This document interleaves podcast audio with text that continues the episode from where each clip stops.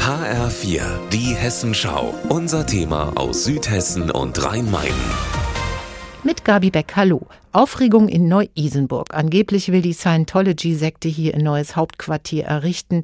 Die Sekte ist umstritten. Der Verfassungsschutz in Baden-Württemberg etwa sagt, Scientology strebe ein totalitäres System an, in dem Grundrechte und der Rechtsstaat außer Kraft gesetzt werden.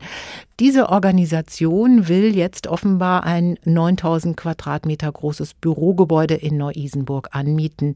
HR4-Reporter Volker Siefert, was weißt du darüber? Eine Immobilienbank in Frankfurt hat in ihrem Jahresbericht Scientology als neuen Mieter des auffälligen Rundbaus im Neu-Isenburger Gewerbegebiet genannt. Scientology bestätigt nur auf der Suche nach neuen Räumen zu sein.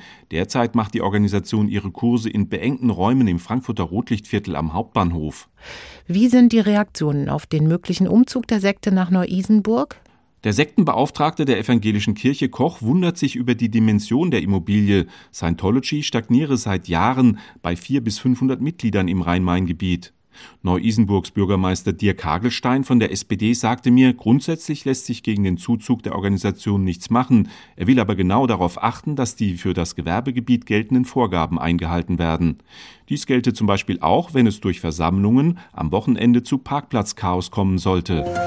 Wer kennt sie nicht? Die keilartigen Formationen, die am Himmel unterwegs sind, wenn die Kraniche fliegen. Sie haben lange Beine, lange schwarze Federn an den Flügelenden. Und zurzeit kehren schon die ersten wieder zu uns zurück. Anna Vogel, warum denn schon so früh?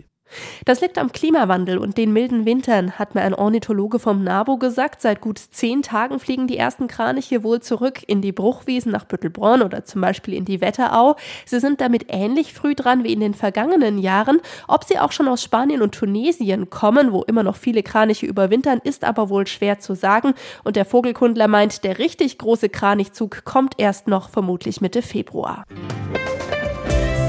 Unser Wetter in Rhein-Main und Südhessen. Es überwiegt dichte Bewölkung bei Temperaturen von 2 Grad aktuell in Hofheim und auch Darmstadt meldet 2 Grad.